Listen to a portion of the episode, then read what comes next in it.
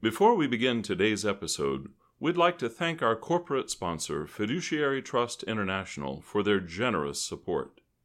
Fiduciary Trust International helps families with significant wealth manage that wealth and the complexities that come with it across the generations. Building your legacy is about more than just managing your investments. Fiduciary Trust International helps you look at your wealth holistically today and plan effectively for your future. They will help you structure your wealth so you can enjoy it now and provide maximum benefit to your heirs and the causes you care about.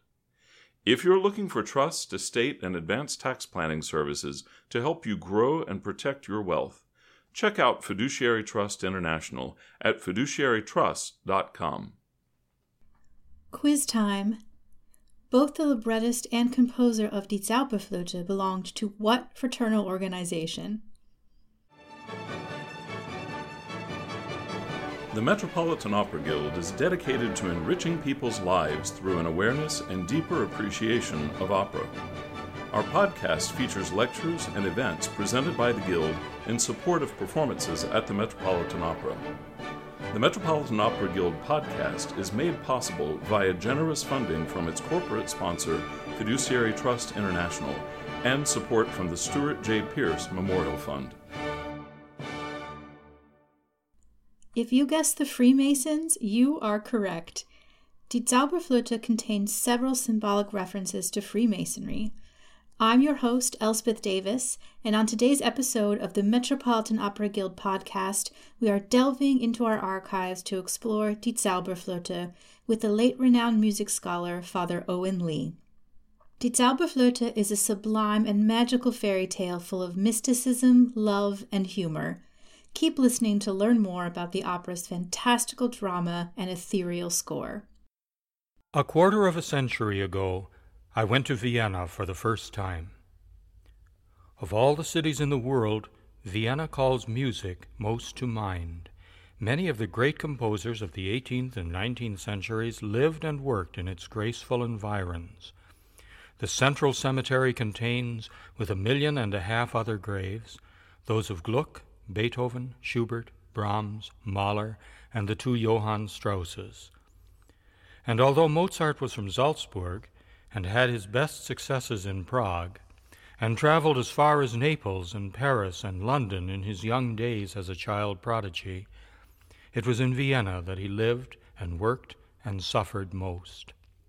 And it was there he died.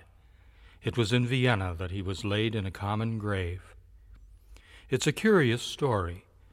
Not a single mourner stood by when the young composer's remains were disposed of not in the great central Friedhof, but in a little suburban cemetery. On that first trip to Vienna, I found Rauhensteingasse 8, the address where Wolfgang Amadeus Mozart died, almost in the shadow of St. Stephen's Cathedral. A Mozart court stood on the site, half demolished, with stone images of Gluck and Cherubini, Beethoven and Haydn staring into space, as if overawed by the Mozart who, when he lived here, wrote such strange and difficult music. Behind the facade of Rauhensteingasse 8, there was nothing to interest me. The house where Mozart lived through his last months was no more. A few blocks away, Vienna had preserved another house, the place where, in a happier day, Mozart had composed that most vivacious, profound, and revolutionary opera, the marriage of Figaro. Perhaps it was better to preserve the memory of that triumph, and not the memory of the death here in the Rauhensteingasse. As Mozart lay on his deathbed, another opera of his, some will say the greatest ever written, was running nightly in a people's theater beyond the old walls. That was the magic flute.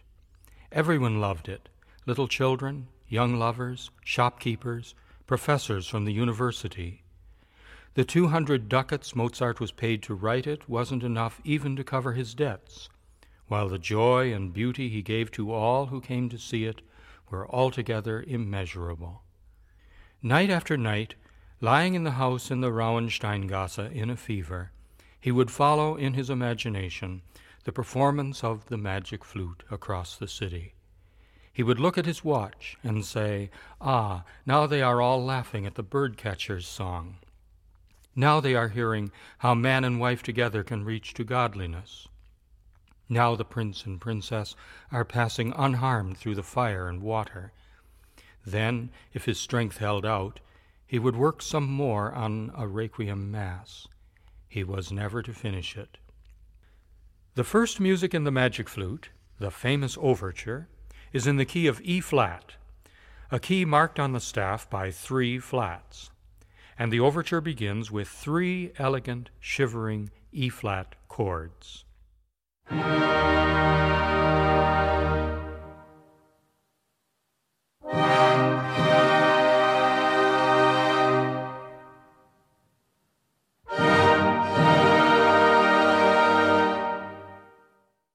Groups of three are, of course, important in myths and fairy tales. In Christian symbolism, three often signifies the Trinity. I am not a Mason, but I have it on good authority that three is also a number with Masonic significance. The magic flute will give us as well three ladies, three boys, three temples, and much more music in three flats. The first audiences at the Magic Flute, expecting a fairy tale opera, may well have been puzzled by the austerity of the three initial chords, and even more by the religious nature of the adagio that follows them.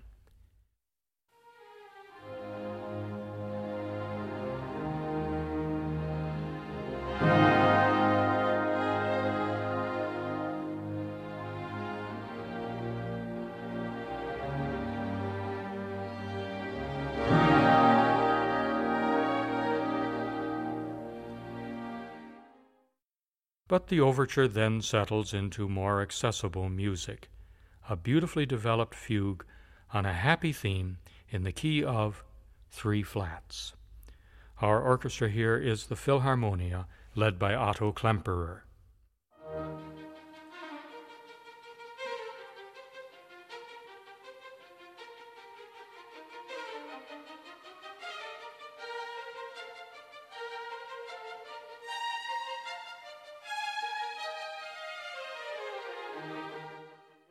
Just when the audience has settled down at last for the expected light entertainment, the happy fugue stops for more of the solemn chords, three times three, in the key upwardly related to E flat, B flat,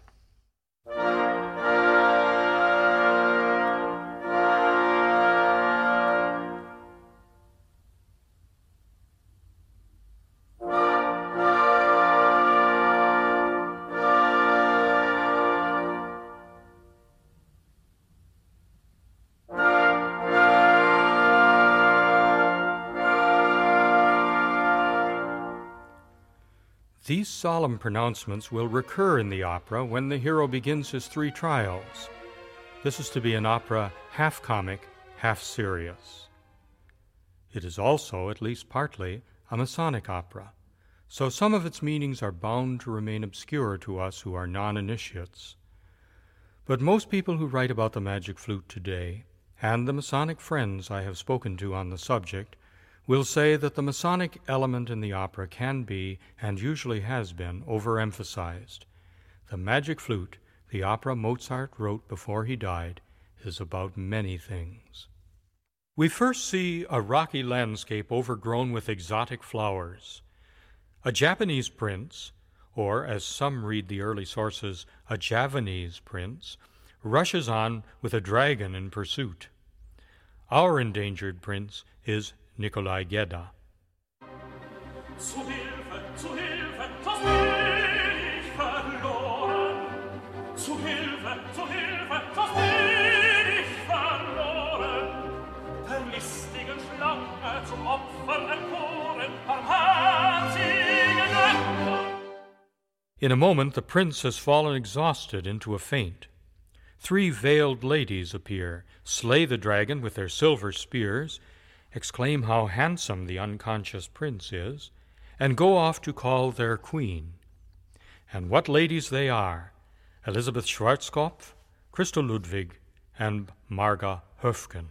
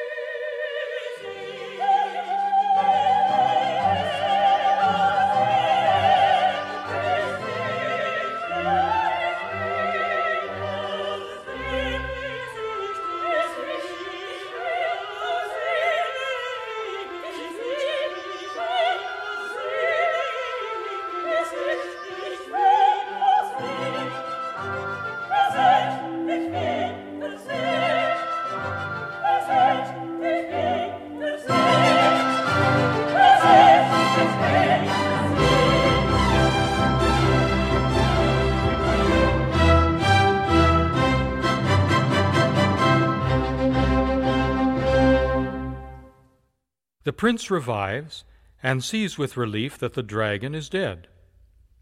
Then a strange little fellow, half man, half bird, appears. He carries a bird cage on his back with bright colored birds inside. He is Papageno, in this recording, Walter Berry, piping on pan pipes and singing a little song that, once heard, is never ever forgotten.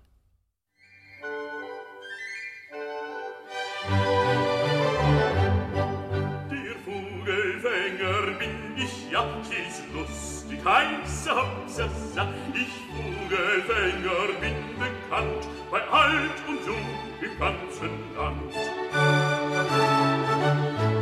Weiß mit dem Locken umzugehen und mich aufs Pfeifen zu verstehen. Drum kann ich froh und lustig sein, denn alle Vögel sind ja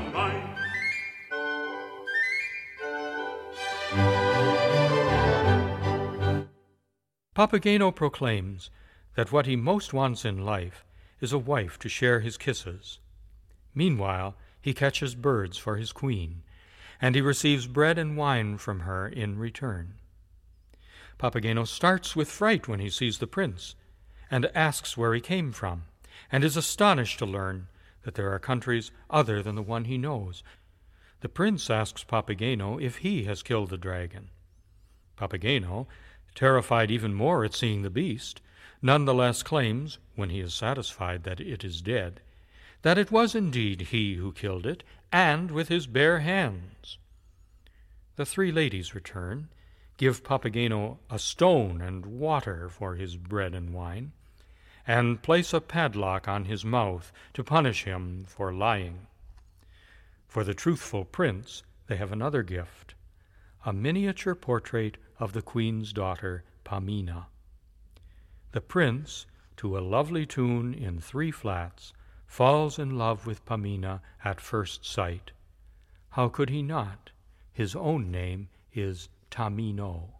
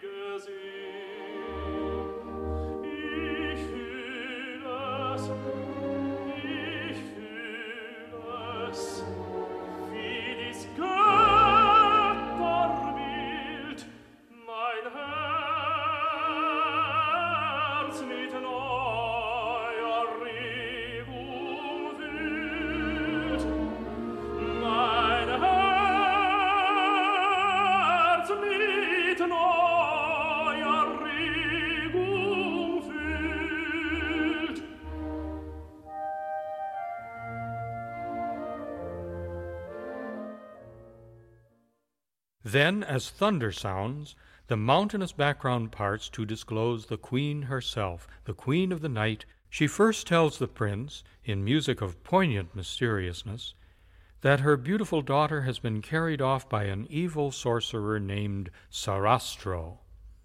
Then, in a burst of Italianate coloratura, she proclaims that if the prince can rescue the princess, the beautiful girl will be his. Here is Lucia Popp as the Queen of the Night.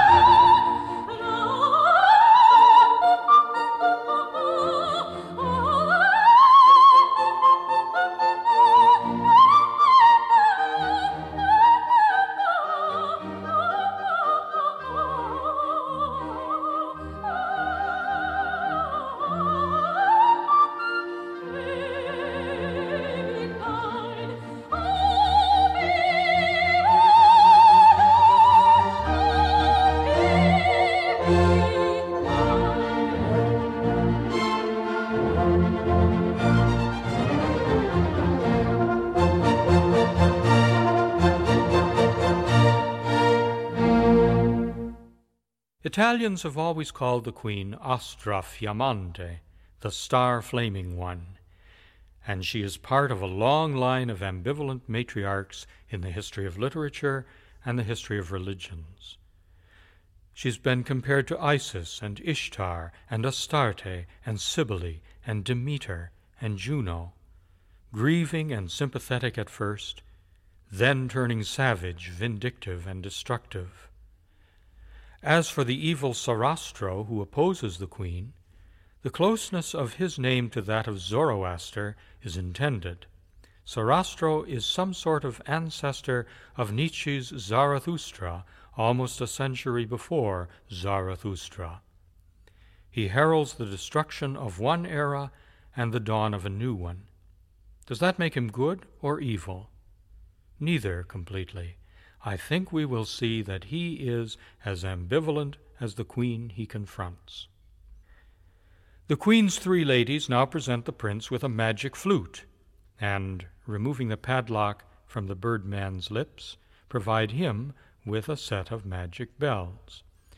Tamino and Papageno must go together to Sarastro's castle to rescue the queen's daughter.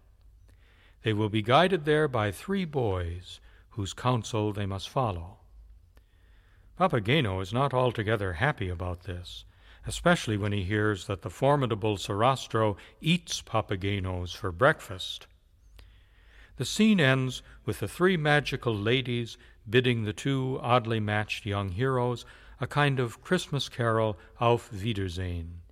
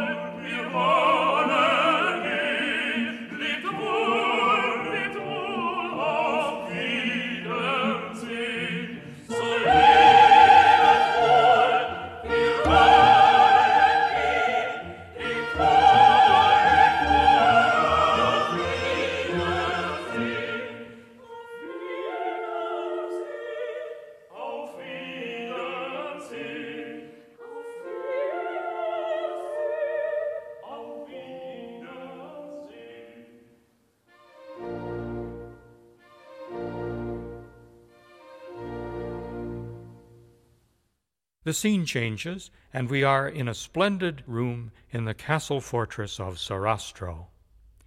The captive princess has tried to escape and is being threatened now by one of Sarastro's minions, Monostatos.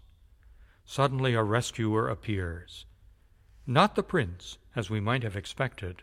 Our two adventurers have got separated. It's Papageno, the birdman, that comes to the rescue, somewhat ineptly. So he's terrified when he comes face to face with Monostatos.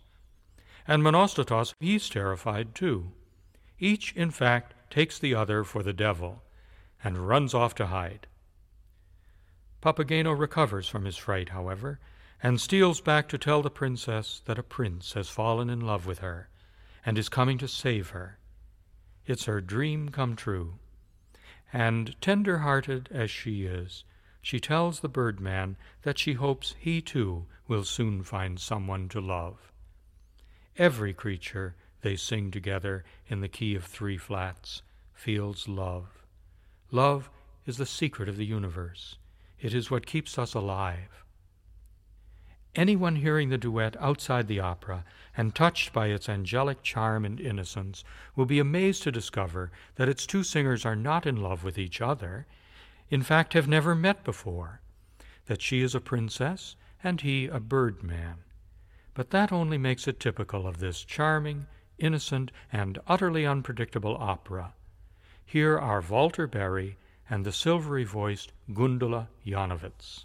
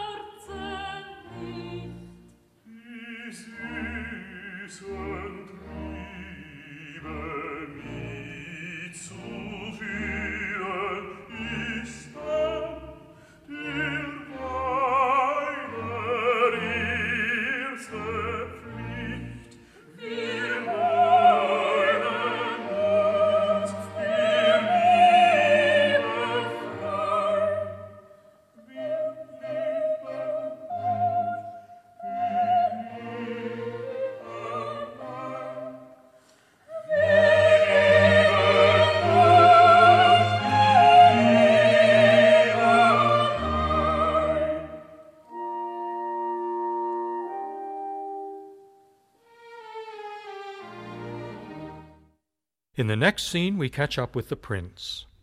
He has been led onwards by the three boys, singing that he must be steadfast, patient, and keep silent.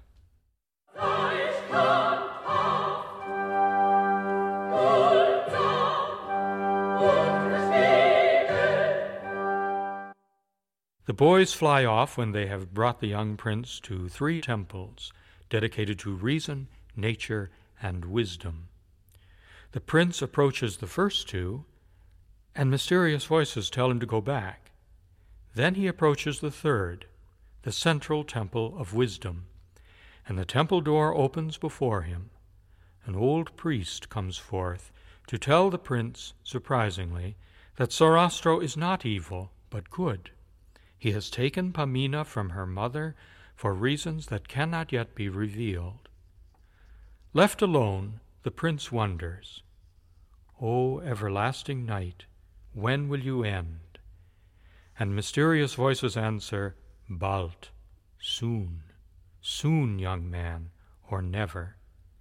He then asks them, Is Pamina still alive? They answer, Pamina, Pamina is still alive. Oh,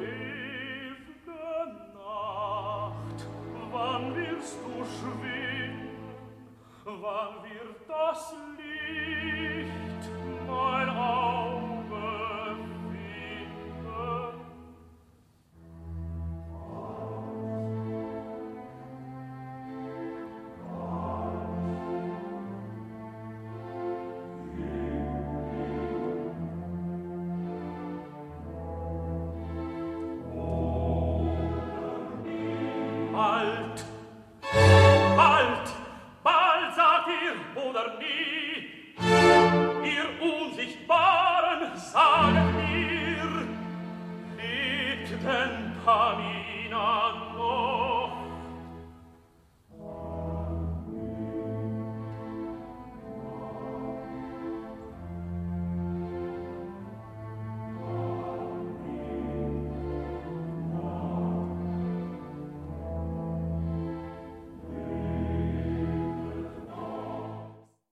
Heartened that his Pamina still lives, Tamino raises his magic flute to his lips, and animals of every description appear, dancing to his music. For a moment, Tamino is an Orpheus, charming the beasts.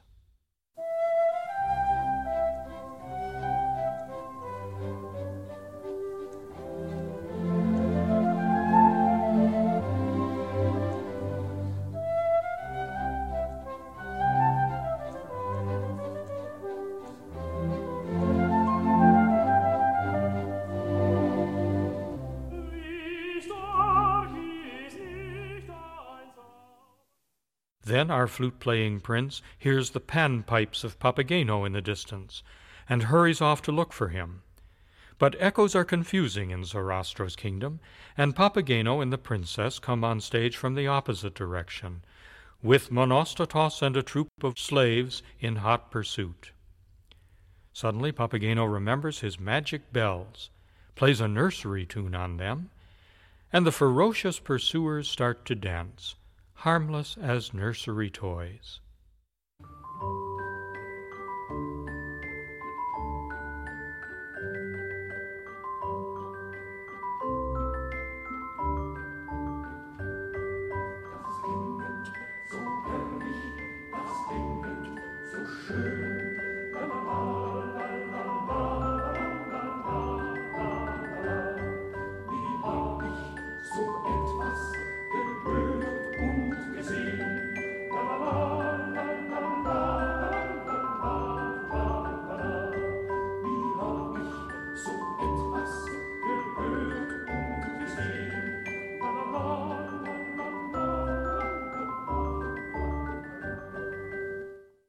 Finally, to end Act One, the man we've been waiting all along to see approaches Sarastro himself. Papageno, expecting the worst, is terrified. Pamina, in a famous E flat phrase, sings that they must tell die Wahrheit, die Wahrheit, the truth. Well, die Wahrheit was also the name of one of the Masonic lodges in Vienna. Sarastro, as the old priest told us would be the case, turns out to be a wise old man, gentle with Pamina, but unable to tell her just now why he had taken her away from her mother. Meanwhile, Monostatos has caught someone, the prince, and he expects a reward for it. But Sarastro only orders Monostatos to be whipped for his cruel treatment of the princess. He also commands that the prince and the princess, who now catch sight of one another for the first time, be separated and led by different paths into the temple of wisdom. Papageno is led within too, but he must surrender his magic bells, and Tamino must surrender his magic flute. Are you still with me? Does it make any sense? Does it seem like the center of the whole history of civilization, or is it just a third rate fairy tale? Well, Mozart had wanted for some ten years to write another opera in his native German, and one designed not for some imperial court, but for people of all social classes. But he hesitated when the subject of the magic flute was suggested. Vienna's theaters had already had their fill of magic mirrors, magic arrows, and magic rings, and now he was approached by the very impresario responsible for some of those, Emanuel Schikaneder, with another story from a book of Oriental tales of magic. Should he compose this magic flute? Both he and Schikaneder were Freemasons. Schikaneder, something of a philanderer, was not always a Mason in good standing, and seems actually to have been expelled for loose conduct from the lodge at Regensburg. But Mozart, in his last years, was more and more convinced of the secret society's high ethical aims.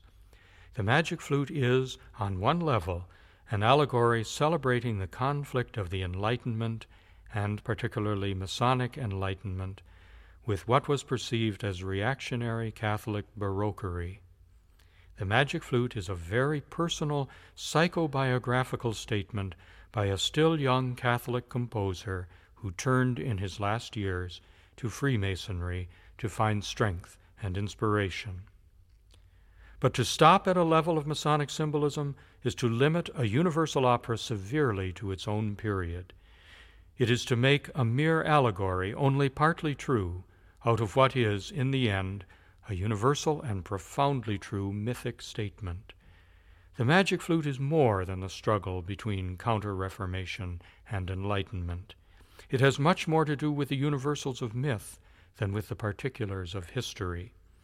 Its meanings, like its music, are prismatic.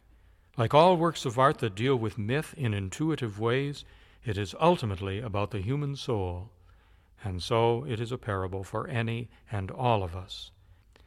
Let's try to see that as we move on to Act Two. Sarastro and his priests process in to a slow march that sounds, to this American from Toronto, a lot like O Canada.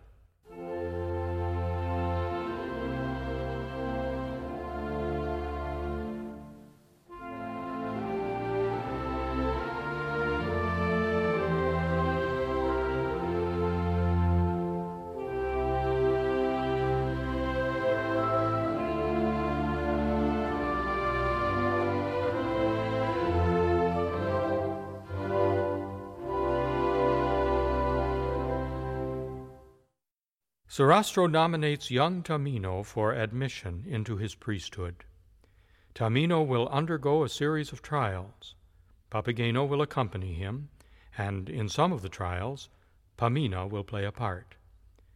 Sarastro then sings an aria, a deep bass aria that George Bernard Shaw said was the only music that would not sound blasphemous coming from the mouth of God though it is hardly something the Judeo Christian God would be expected to sing.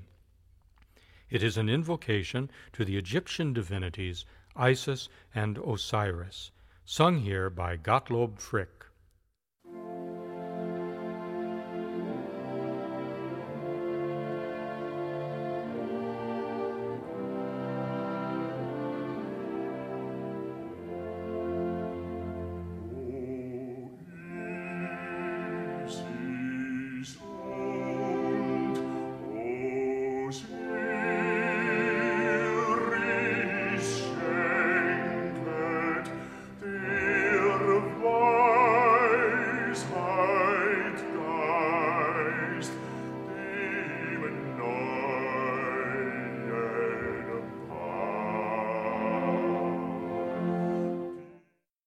Scene changes. Two priests bring our heroes to the depths of the temple and tell them that they will soon see their promised brides with rhyming names. Tamino will see Pamina, and Papageno will see a Papagena like himself. But they must, in this first trial, not speak. Left alone, the companions are unexpectedly visited by the three veiled ladies from Act One. The ladies, in alarm, tell them that Sarastro is lying to them, that the queen has found her way inside the temple to set things right. Then there is a loud clap of thunder, and the ladies flee. Tamino and Papageno have kept silent. They have passed their first test. Next, we are in Sarastro's garden by moonlight. Pamina is asleep. Monostatos creeps up on her lustfully and asks the moon to hide its face at what he is about to do. He is sung here by Gerhard Unger.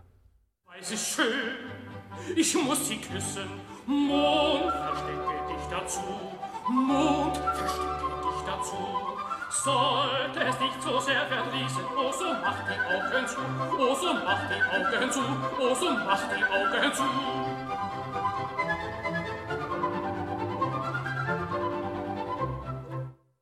Pamina awakes in fright. The queen bursts into one of the opera's famous arias, a star flaming coloratura piece, fiendishly difficult, with dozens of staccato high Cs and four quick Fs above high C.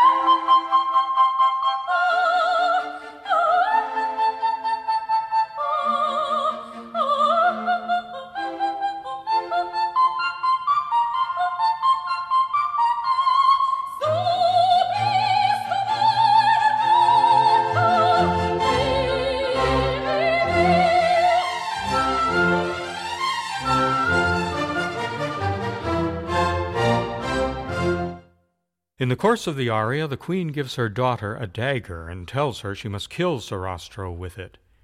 Then she vanishes as suddenly as she came. Suddenly, Sarastro is there. He knows everything already. He forgives. In diesen heilgen Hallen, he sings, Within these sacred halls we know no vengeance.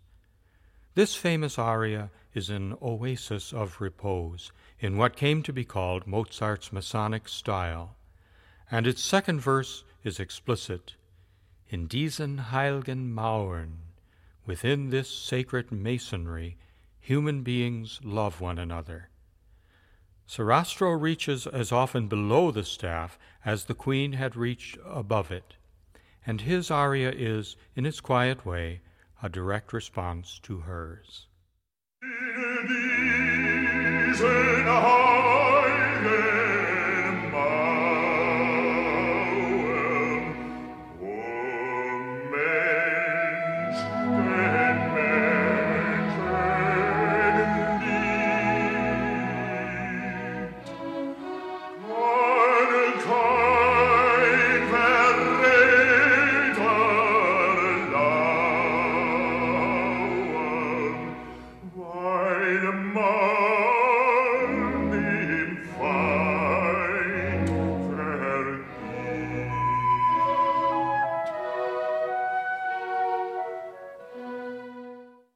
The juxtaposition of the two famous arias of the ambivalent queen and the wise old man is as much a clue to the meaning of the magic flute as Mozart is going to give us.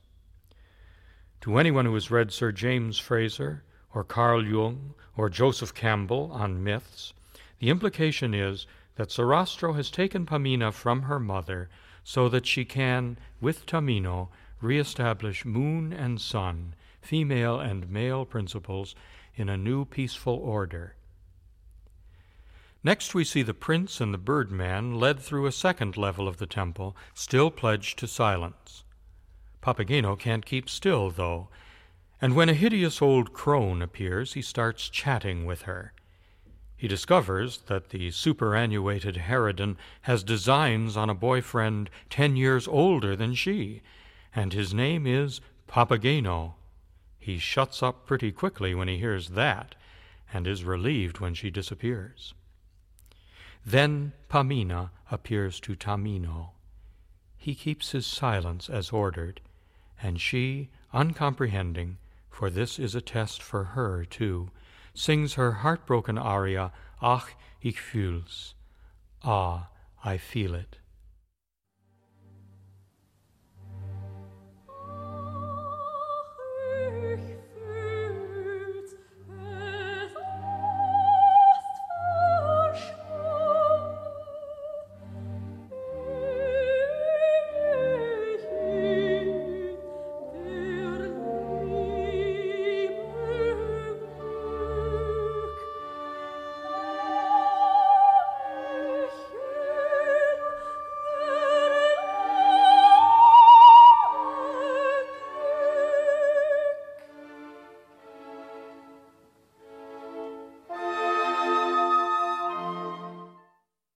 Sarastro's priests then assemble in front of the pyramids to invoke Isis and Osiris.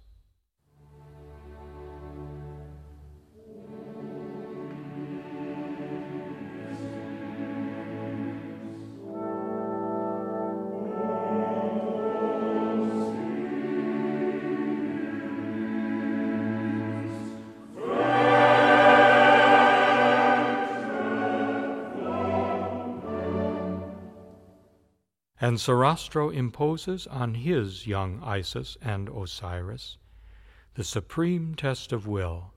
He tells Pamina and Tamino they must say farewell forever.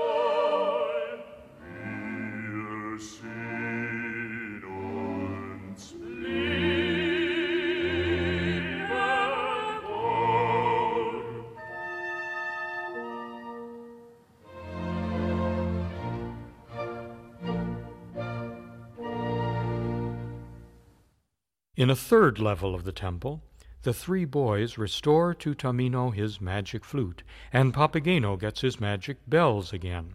These will help them in their new tests. Papageno says, and some gentlemen in the audience will agree with him, that he's had enough of these tests, and that what he really needs is a drink. A glass of wine appears miraculously. Papageno drinks it, and is overcome by a longing for a wife of his own. He rings his magic bells, and sings an aria like something you might have learned in kindergarten. Perhaps you did if you went to a kindergarten where they sang Ein Mädchen oder Weibchen. I wish I had a wifey.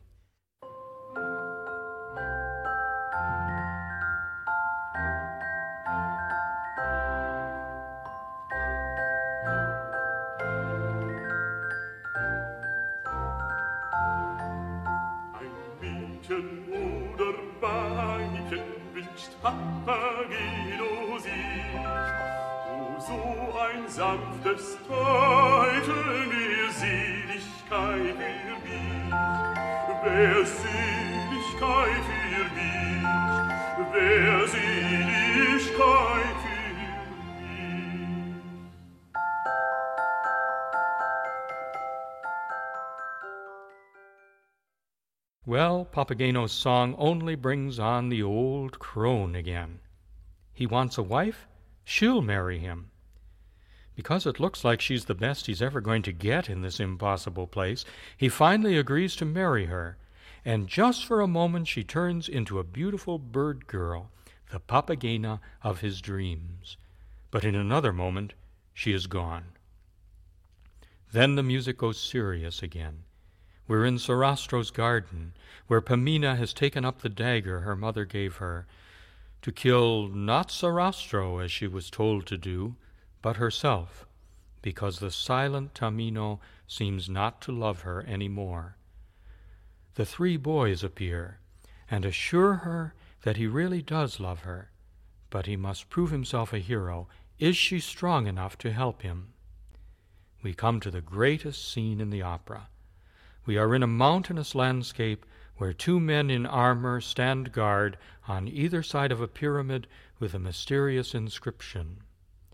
The orchestra begins in the three flat key of C minor.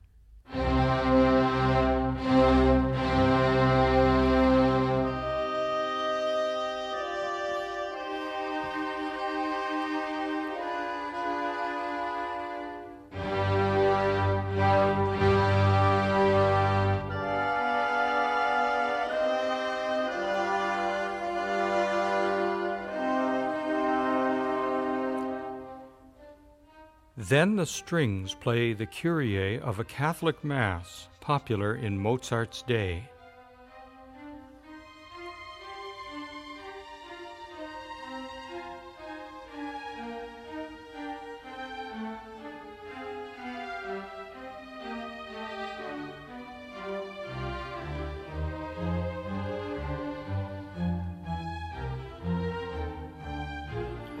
Then the two armed men, Karl Liebl and Franz Crass in our recording, sing over the Catholic Kyrie a Lutheran chorale.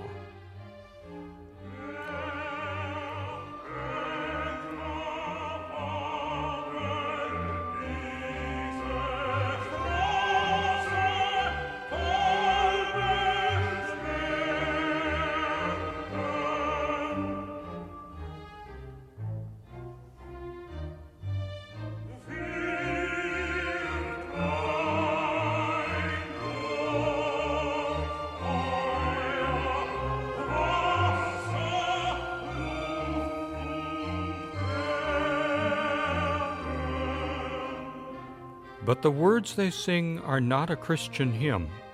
They are a translation of the inscription on the pyramid. He who wanders through these terrifying paths will be purified by fire and water, earth and air. If he overcomes the fear of death, he will mount from earth to sky.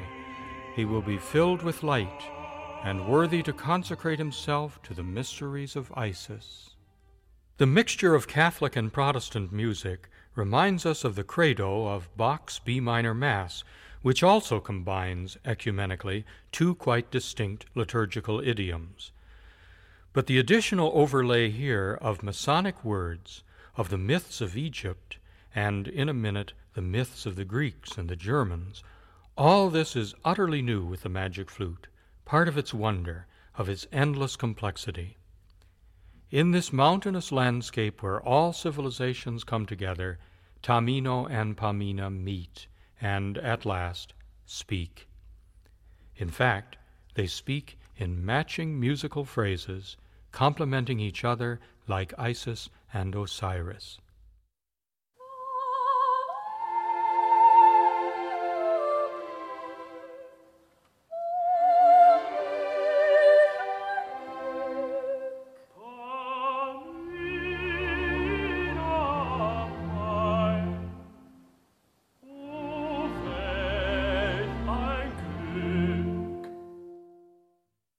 She will undergo his trial with him.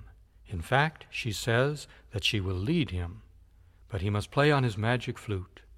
Her father carved it long ago from a primeval oak tree a thousand years old. It will keep them safe. The flute is a talisman, like the golden bough that gives Virgil's hero Aeneas safe passage through the underworld. So Tamino and Pamina begin their perilous journey together. They pass into the pyramid, and thence through the first mountain's cavern of swirling fire, and then through the second mountain's cavern of rushing water, he playing all the while on her father's magic flute. Mozart wrote a quiet, unearthly march for this, with mysterious kettle drum footbeats. It is like putting footprints down in space.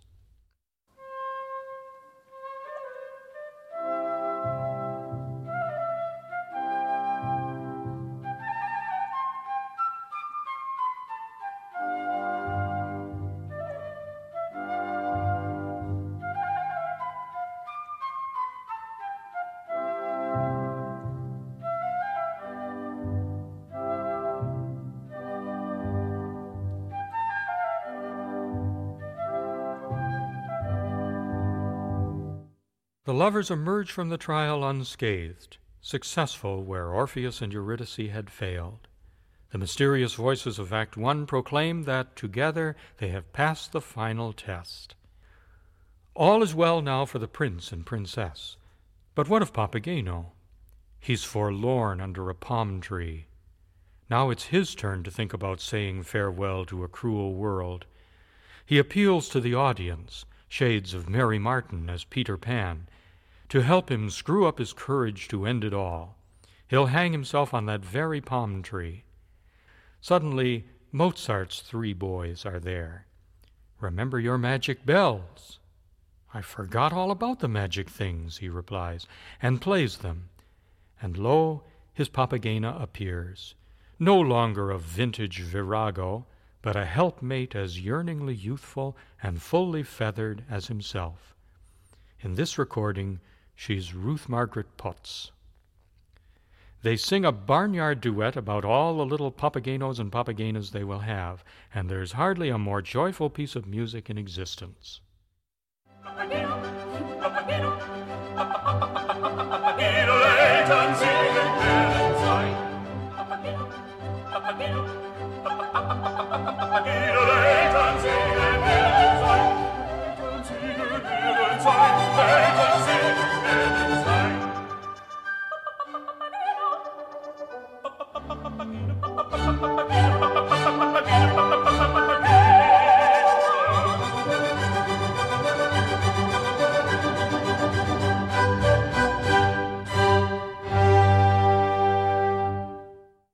Finally, at the very bottom of Sarastro's temple, the queen of the night, her three ladies, and Monostatos, who has gone over to their side, are overwhelmed by thunder.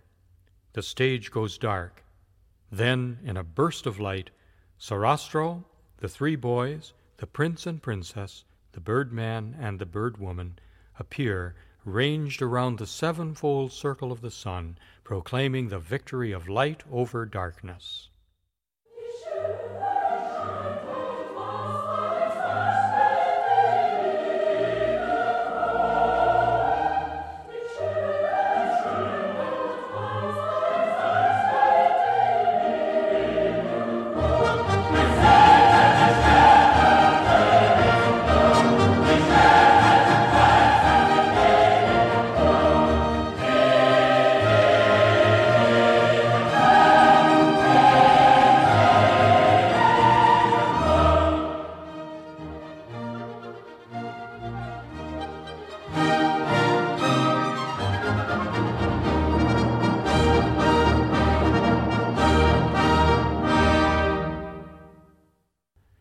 We are more than ever ready to receive the magic flute as supremely civilized music because it blends Italian and German, classic and romantic, comic and tragic, reason and unreason, nature and culture, masculine and feminine, Osiris and Isis, Apollo and Dionysus, sophisticated and unsophisticated, as no other music does. There is a wonderful completeness about it and a marvelous lightness Almost any other composer, confronted with the issues in this opera, would have weighted it with significant capital S music.